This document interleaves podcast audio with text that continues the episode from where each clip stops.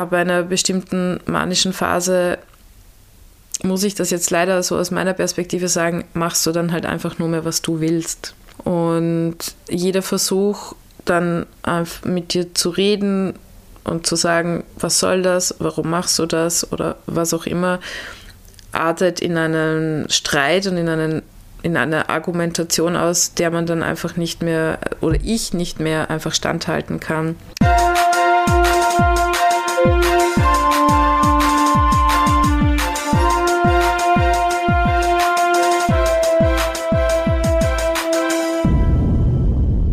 Crazy Turn. Ich bin bipolar. Ein herzliches Hallo an alle Hörerinnen. Nicole und ich begrüßen euch wieder zu unserer neuen Podcast-Folge, mittlerweile schon die achte Folge, in der wir über das Thema Bipolarität reden. Und diesmal haben wir eine Sonderfolge eingeschoben, in der wir ein ganz aktuelles Thema besprechen wollen. Und zwar hatte Nicole die letzten zwei Monate einen manischen bzw. hypomanischen Schub und dann wie immer einen darauffolgenden depressiven Einbruch. Was da genau passiert ist, darüber wollen wir in dieser Folge reden und darüber reflektieren da ich als Freundin von Nicole auch ganz schön viel Turbulenzen davon getragen habe und unsere Freundschaft wieder mal vielseitig strapaziert wurde. Aber was da genau passiert ist, erfährt ihr jetzt. Hallo Nicole, das waren ganz schön aufregende Wochen wieder. Wie geht's dir heute und willst du, dir, willst du vielleicht gleich erzählen, was sich die letzten Wochen so getan hat, beziehungsweise wo die ersten Anzeichen vom Verlassen der, sagen wir mal, stabilen Phase angefangen hat. Hallo Vicky, ähm, ich freue mich, dass wir uns schlussendlich doch noch zusammengesetzt haben und diese Folge machen. Das war ja in den letzten Wochen gar nicht so klar, ob ich da überhaupt fähig bin oder ob ich das jetzt überhaupt machen möchte. So wie es mir jetzt gegangen ist, muss ich sagen, war es wieder ganz schlimm so dass ich auch zum Zweifeln angefangen habe an allem und somit auch an diesem Projekt, an unserem Podcast. Tja, so wie du gesagt hast, die letzten Wochen, Monate waren sehr turbulent. Ich kann dir die Antwort eigentlich gar nicht geben auf die Frage, wann ist es nicht mehr stabil gewesen, weil ich ja eigentlich jetzt da so, wenn ich rückblickend reflektiere seit Herbst, immer wieder Schwankungen habe. Das haben wir auch im Podcast immer wieder erwähnt. Und jetzt ist es aber, hat sich wieder zugespitzt. Also ich würde sagen, Herbst war ein relatives Hoch.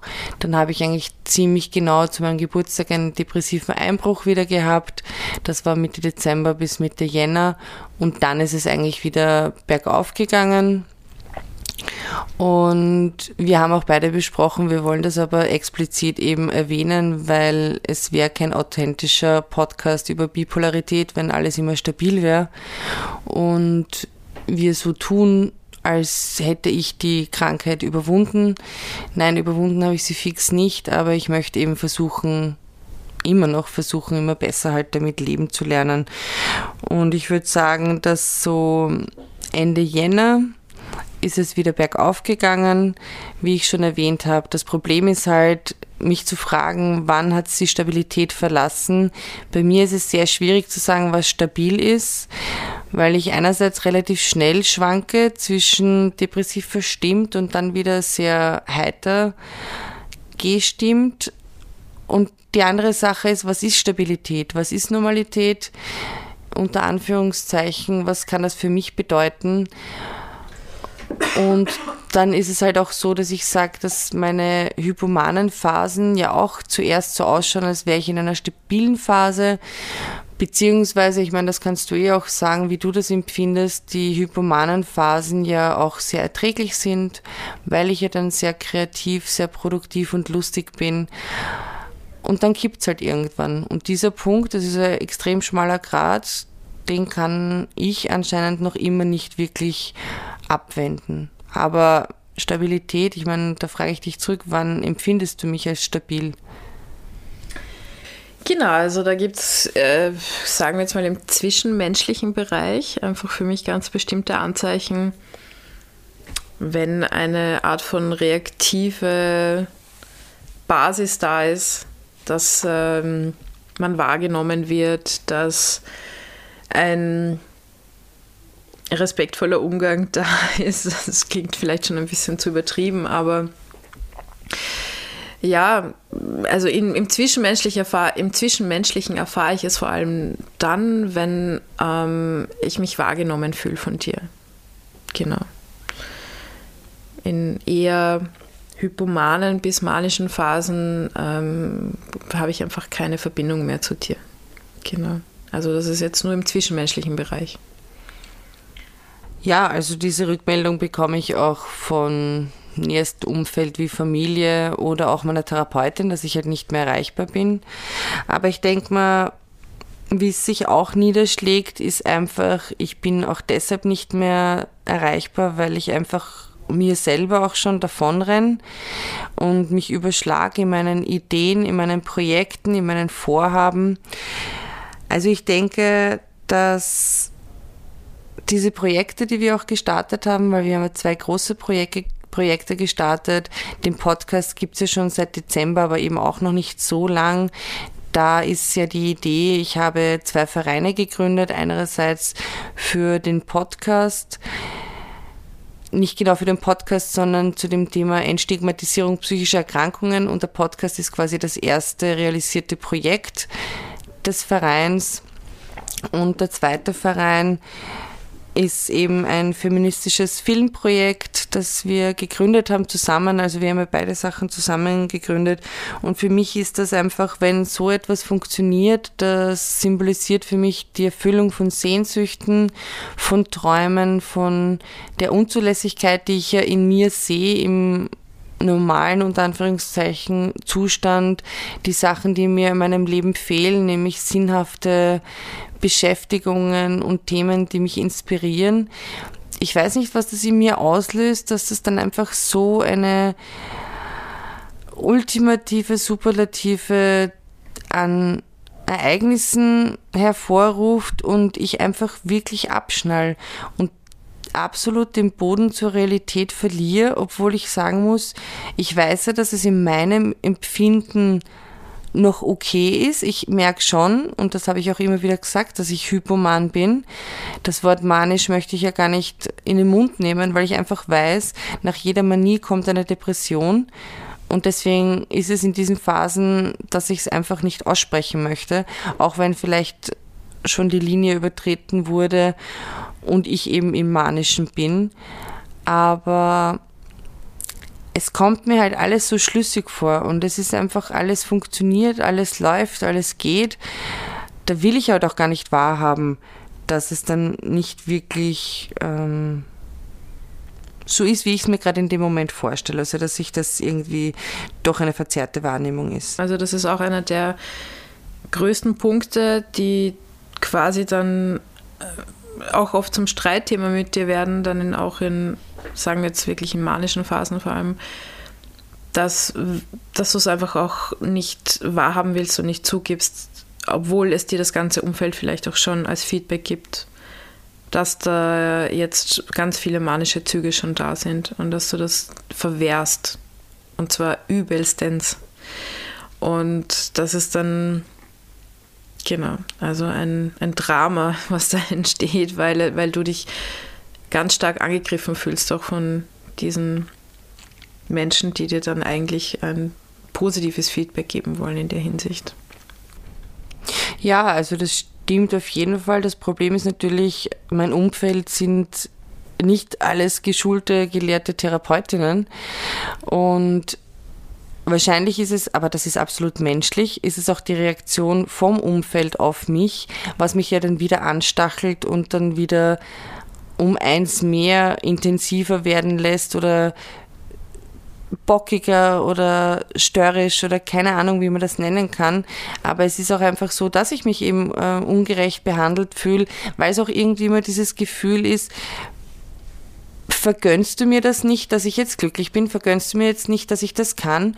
Und es ist halt so, dass wirst du wahrscheinlich auch bestätigen, es ist, wenn ich hypoman-manisch bin, habe ich eine wahnsinnige Überzeugungsfähigkeit und habe die Fähigkeit, Leuten Sachen einzureden oder sie von meinen Projekten in dem, meinen Bann zu ziehen und sie überzeugen, dass ich auch so viel Feedback gebe, weil es eben schwierig ist, dann anderen Leuten zu glauben, die sagen, nein, das passt so nicht, wenn ich aber von ganz wildfremden, die mich nicht kennen, die nicht wissen, wo das jetzt alles herkommt, die so mir positives Feedback geben. Also auch zum Beispiel Kooperationen, die ich angestrieben habe, dieses feministische Film-Medienkollektiv, alle waren äußerst begeistert. Und wir hätten auch ein Interview für eine Zeitschrift gehabt für die Standard. Und Leute waren begeistert, dass es das gibt, aber es ist eben dieses, die Leute wissen ja nicht, dass das eben alles nicht ganz so ist, wie ich es darstelle, sondern ich es eben beschönige.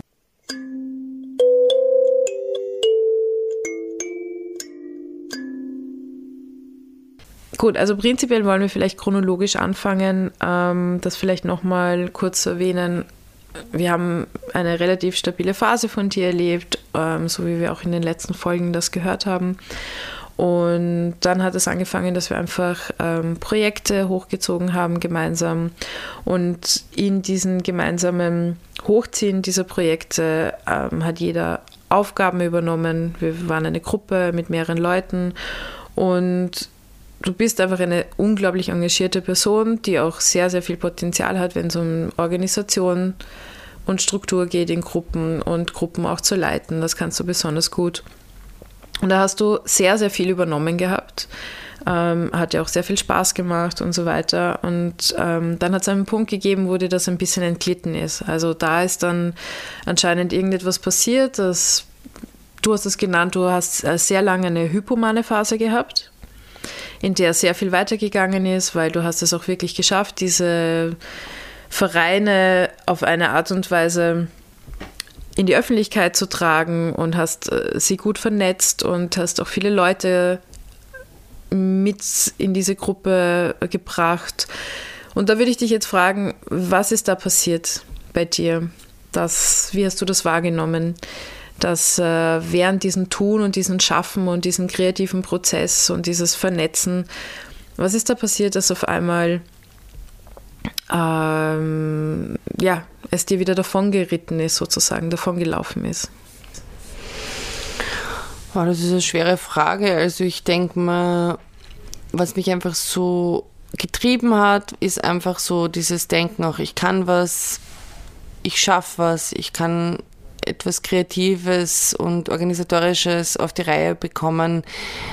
Das ist eben so, gerade bei mir ist das mit dem Selbstwert ja so ein Problem, dass ich sage, das ist ja in vielen Phasen meines Lebens eben nicht so, dass ich mir selbst etwas zutraue und dass ich sage, ich bin gut und in den Phasen bin ich ja dann super gut und übergut. Aber dann hat es irgendwie angefangen, eben mit dem, was du gesagt hast, mit den zwischenmenschlichen Anspannungen, mit den Streits, vor allem auch mit den Streits zwischen uns zwei. Und das ist halt natürlich nochmal um eins schlimmer, weil wir beste Freundinnen sind und dann nicht nur eine Zusammenarbeit gefährdet ist, sondern natürlich auch die, die Angst und die Gefahr da ist, dass, dass die Freundschaft sehr so sehr stark belasten kann, dass es vielleicht auch zu einem endgültigen Bruch kommen kann.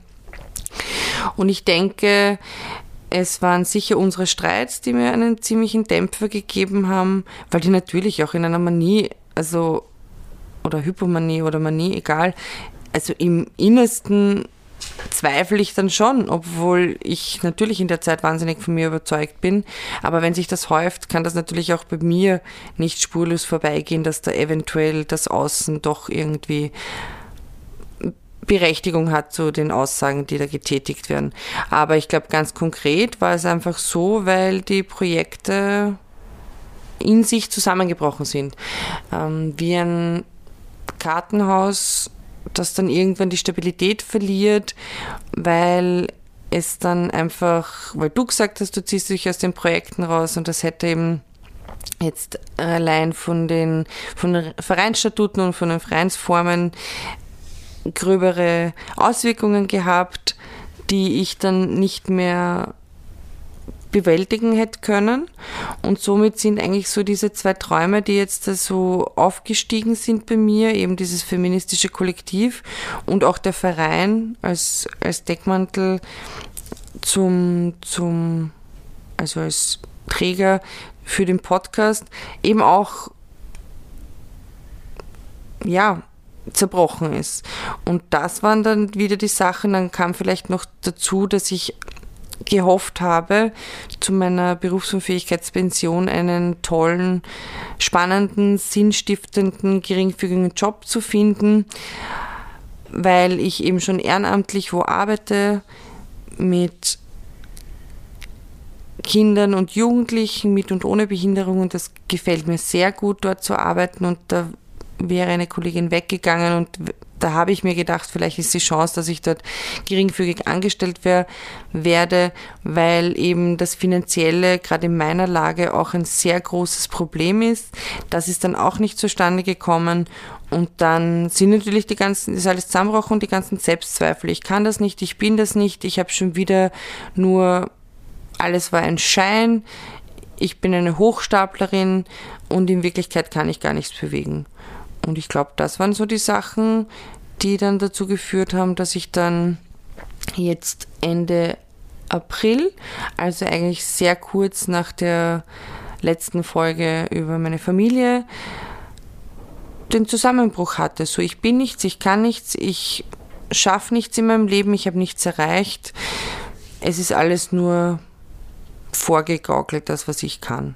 Und ich glaube, das war halt so mein Zusammenbruch.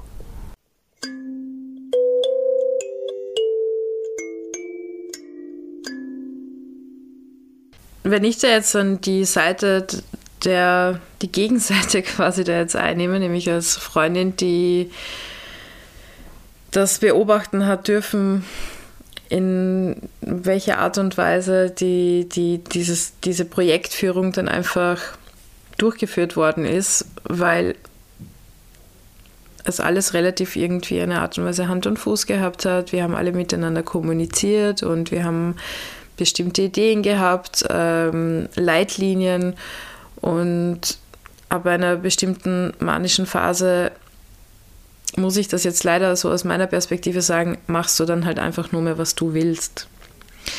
Und jeder Versuch, dann mit dir zu reden und zu sagen, was soll das, warum machst du das oder was auch immer, artet in einen Streit und in einen in einer Argumentation aus, der man dann einfach nicht mehr oder ich nicht mehr einfach standhalten kann. Und gerade als Freundin reagiert man auch sehr emotional dann darauf.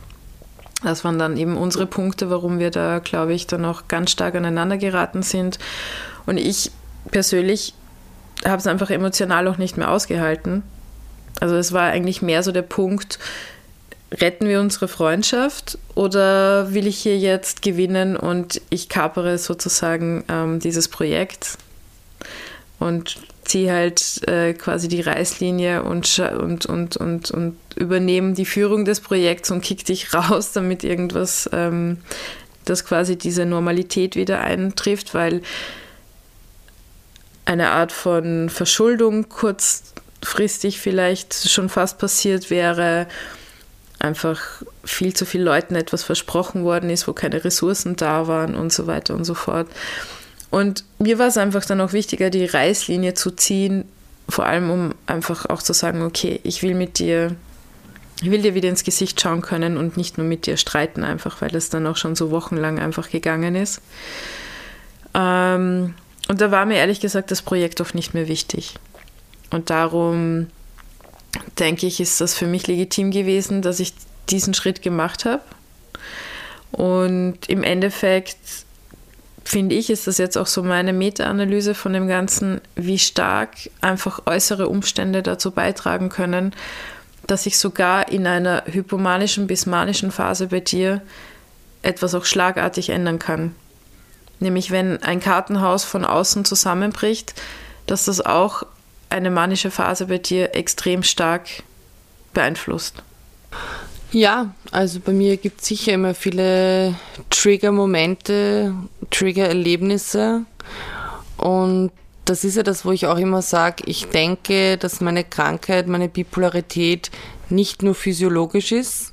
Ähm, da wollte ich dann eher auch noch auf einen Punkt zurückkommen, was mir auch aufgefallen ist, was sehr krass intern in mir abgegangen ist.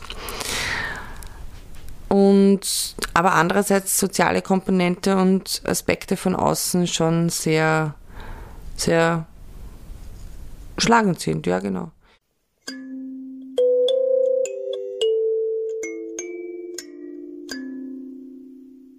Genau, weil ähm, also das, der, der Rückzug quasi von, von mir hat veranlasst, dass einfach diese ganzen Ideen und Vereinsideen und auch dieses feministische Kollektiv anscheinend mit, also ohne mich einfach nicht mehr weitergeführt werden konnte.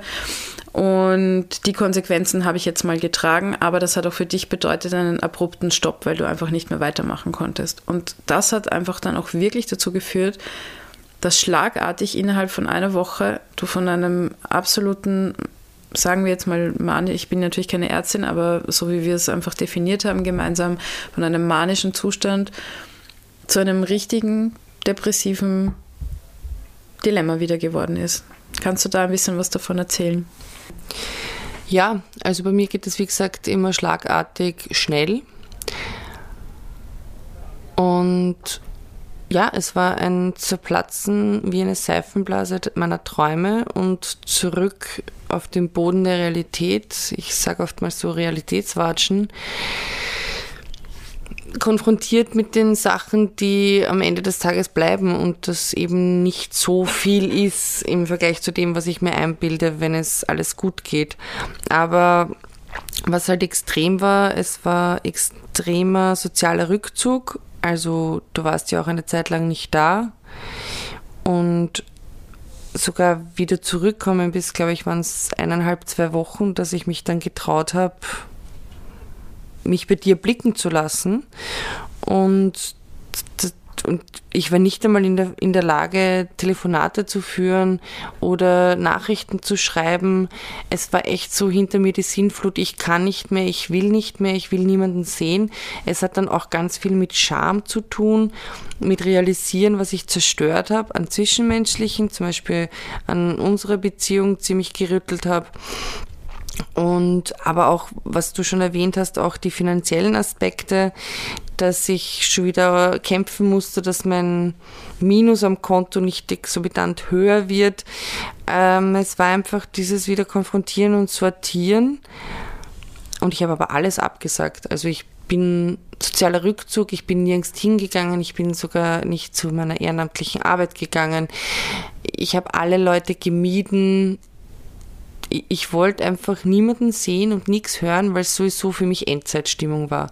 Es war so, okay, jetzt bin ich wieder da und das ist aber meine Realität und die ist scheiße. Ich möchte vielleicht noch ganz kurz dazu einhaken. Ähm, also es ist ein schmaler Grad, zum Beispiel Grad zwischen uns.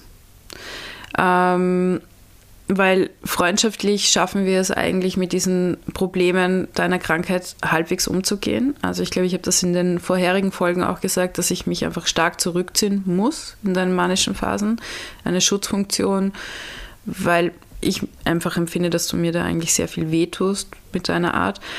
Wenn wir aber miteinander zusammenarbeiten, wie in solchen Projekten in einer manischen Phase, ist es ja eigentlich fast unmöglich zurückzuziehen, sondern das hat einfach, ähm, muss Kontinuität haben und man hat gemeinsam was aufgebaut. Wie gesagt, dann sind auch andere ähm, Mitglieder da und also es war halt wirklich eigentlich so ein super GAU, dass ich da jetzt zurückgezogen habe und dass das dann so passiert ist.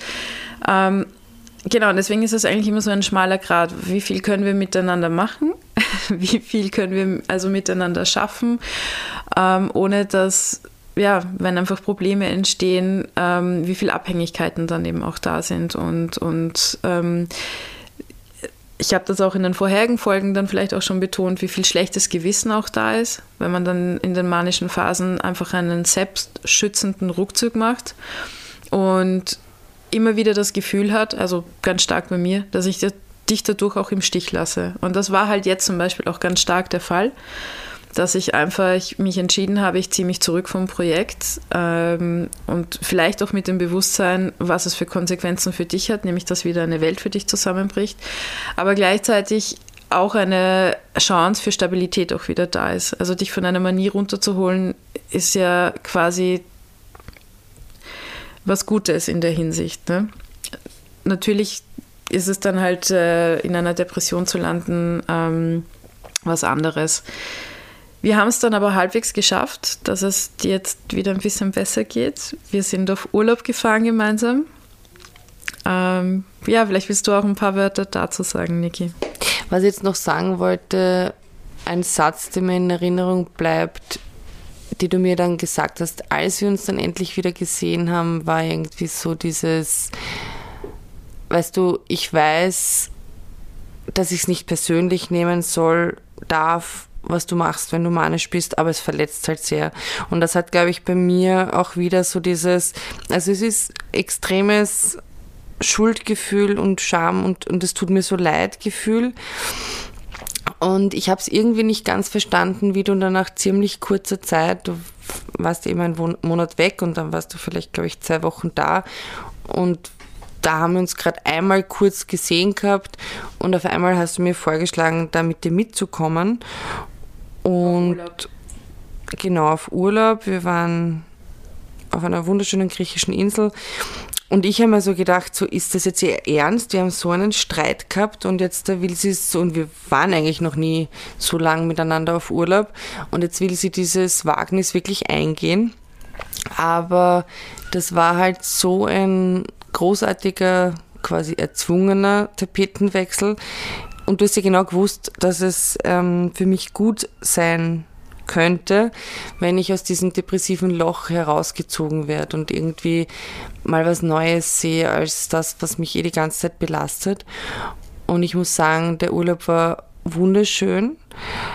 Ich habe es zwar die ersten, den ersten Tag, glaube ich, nicht geschafft, weil ich mit den Gedanken immer noch in Wien und habe negativ gedacht und wenn wir uns auch die Fotos ansehen, sehen wir, dass ich da überhaupt nicht äh, lachen kann bei der Abreise oder dass ich überhaupt nicht lächelnd irgendwo herumsitze. Und dann habe ich es einfach wirklich geschafft, im Hier und Jetzt zu sein und habe versucht, das, was ich halt wirklich auch gelernt habe, schon in mehreren Psychotherapie-Einheiten oder auch stationär, wie ich war, einfach dieses Hier und Jetzt und das Gedankenkreisen versuchen abzustellen, was wahnsinnig schwer ist. Also für alle da draußen, die selbst betroffen sind, so ja, denk einfach nicht dran und sag Stopp. Ist natürlich wahnsinnig schwer, aber ich habe mir versucht zu denken, ich möchte das jetzt genießen, diese Chance, die ich habe, mit dir hier Zeit zu verbringen, die Sonne zu genießen, das Meer zu genießen und alles, was in Wien kommt, wird mich eh früher oder später wieder einholen.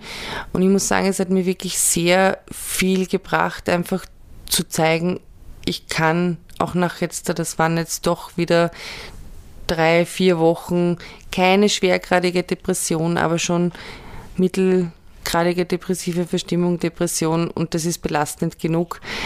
Es hat mir gut getan und das habe ich dir auch schon gesagt. Ich bin dir sehr dankbar, dass du mich da rausgerissen hast und sehr froh, ja, aber jetzt sind wir halt wieder zurück und ähm genau, das Leben geht weiter. Ähm, aber was ich dazu vielleicht auch noch sagen will, es ist halt genauso wie diese Manie, finde ich, durch äußere Umstände auf eine Art und Weise, weil einfach dieses Nicht-Mitspielen von quasi diese, wenn diese Strukturen dann so zusammenbrechen und du einfach deine Strukturen nicht mehr folgen kannst und auf einmal dann erzwungenermaßen dieses Kartenhaus zusammenbricht. Und genauso gut, aber auch umgekehrt, ähm, wieder ein äußerer Umstand quasi deine Depression geformt hat, nämlich, also du bist jetzt wieder himmelhoch jauchzend, weißt du, was ich meine? Du bist jetzt nicht total überdrüber, aber es ist schon ähm, komplett anders als eben noch, glaube ich, vor vier Wochen, wo es dir viel, viel schlechter gegangen ist und du sehr viel geweint hast zum Beispiel und so. Und auch nur so ein paar Tage Tapetenwechsel und einfach wieder neue Eindrücke und einfach wieder einfach aus diesem Alltagstrott mal kurz rauskommen, hat das einfach auch wirklich bewirkt, dass du jetzt tagelang in einem, finde ich, in einem sehr euphorischen, schönen Zustand warst. Und ich weiß nicht, ob das jetzt bei vielen Menschen einfach so anwendbar ist, aber zumindest bei dir kann ich es beobachten, dass äußere Umstände einen ganz starken Impact auch auf deine bipolaren Phasen haben. Das ist ganz klar. Also ich weiß nicht, das war auch, wir waren da mit mehreren Personen zusammen und es war aber meine Krankheit kein Thema. Das heißt, ich habe mich da jetzt auch nicht minder bemittelt oder als die psychisch Kranke gefühlt. Das war sicher ein guter Aspekt. Dann, ich habe das gehabt im Urlaub, das, was mir hier fehlt, Struktur und Aufgaben also und auch wenn nur unter Anführungszeichen die Aufgabe war, die Insel zu erkunden, ja, das ist halt einfach, wir sind jetzt erst wieder ein paar Tage zurück und ich merke halt leider, dass es ziemlich schnell wieder so passiert ist, dass ich dem alten Trott verfalle.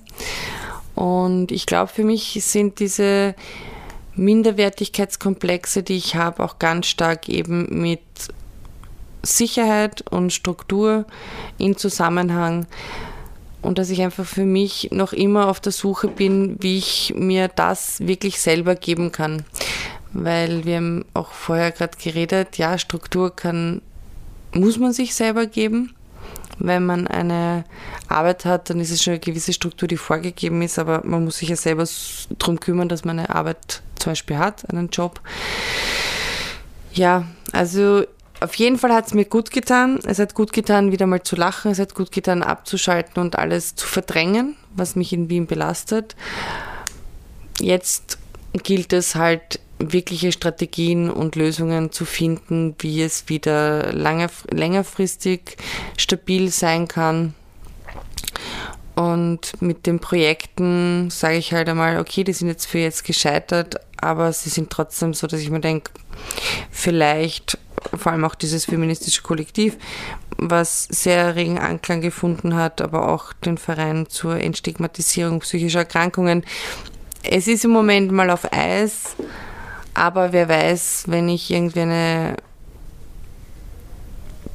bedachtere Angehensweise, Herangehensweise finde, dass es auch wieder aufleben kann. Aber es ist auf jeden Fall klar, dass ich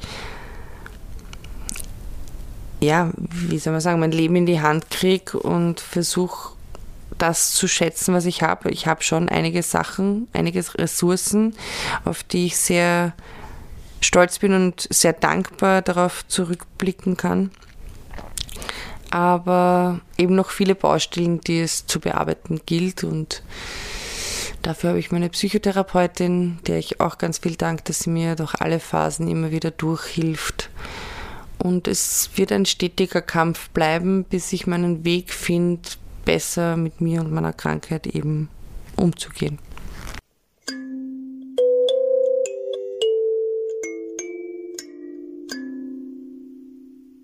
Was vielleicht auch noch für ein paar Leute interessant ist zu wissen, wie schaut es eigentlich jetzt aus in solchen Phasen, wo so viel Instabilität war, Manie, Depression innerhalb von so kurzer Zeit? Deine medikamentöse Behandlung oder Einstellungen? Was hast du da alles gemacht? Das ist ein ganz gutes Thema, gute Frage. Wir haben erst vor ein paar Folgen meinen Psychiater interviewt und über Medikamente geredet. Also wir haben an den Neuroleptikern etwas geändert und die ausgeschlichen und versuchen jetzt eben mit stabilisierenden Antidepressivern auch vorzubeugen, dass ich eben jetzt äh, so abdrifte. Aber es ist schon sehr schwierig, so schnell wie das geht, ähm, auch immer wieder darauf zu reagieren, weil, wie wir gehört haben, Psychopharmaka haben auch eine gewisse ähm, Anlaufzeit, bis sie wirken. Aber was sehr spannend ist, was ich jetzt erwähnen wollte, ist, dass ich gesehen habe, ich habe mir jetzt erst letztens, war ich bei meinem Psychiater und da haben wir uns die Kurve angeschaut, ich mache sehr oft ein Blutbild und lasse aufgrund der Tatsache, dass ich keine Schilddrüse mehr habe, aber auch alle anderen, die Psychopharmaka nehmen, vor allem Lithium, sollten sich unbedingt immer wieder ein Schilddrüsenblutbild machen lassen. Also TSH, T3, T4 Antikörper. Ja, und mein Schilddrüsenwert ist einfach seit Dezember extrem gesprungen. Der war gleich im Dezember auf 0,8 0,5 bis 4,2 ist, glaube ich, der Normwert, ist dann gesprungen bis vor drei Wochen oder vier Wochen war auf einmal auf 14. Also 4,2 ist der Referenzwert. Und jetzt habe ich einen Wert von 0,25. Also da muss ich unbedingt auch noch mit meinem Schilddrüsenexperten, der dann in enger Zusammenarbeit mit meinem Psychiater arbeitet, unbedingt reden, weil man darf nicht unterschätzen, wie sehr die Schilddrüse auf Hormone einen Einfluss hat und wie sehr sie dadurch auf die Stimmungslage einen Einfluss hat. Das heißt, ich bin mir auch sicher, dass meine extremen Schwankungen daher rühren. Und das heißt, in Zukunft wird das einfach noch mehr im Fokus sein müssen in Abstimmung mit meiner psychiatrischen Medikation.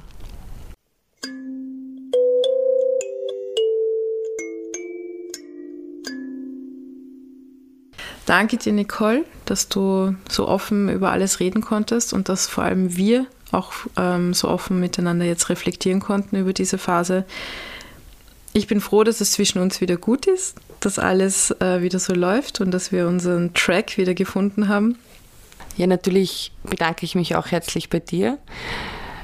Also natürlich, dass wir auch diese Podcast-Folge wieder aufgenommen haben und ein schönes Gespräch hatten, aber für dein Durchhalten und für dein zu mir halten und wieder zueinander finden, weil wie gesagt, ich kenne es auch schon aus der Vergangenheit, dass sich Freundinnen abgewandt haben. Also ich sehe das nicht selbstverständlich und hoffe, dass wir so bald nicht wieder in so eine Extremsituation kommen in unserer Freundschaft.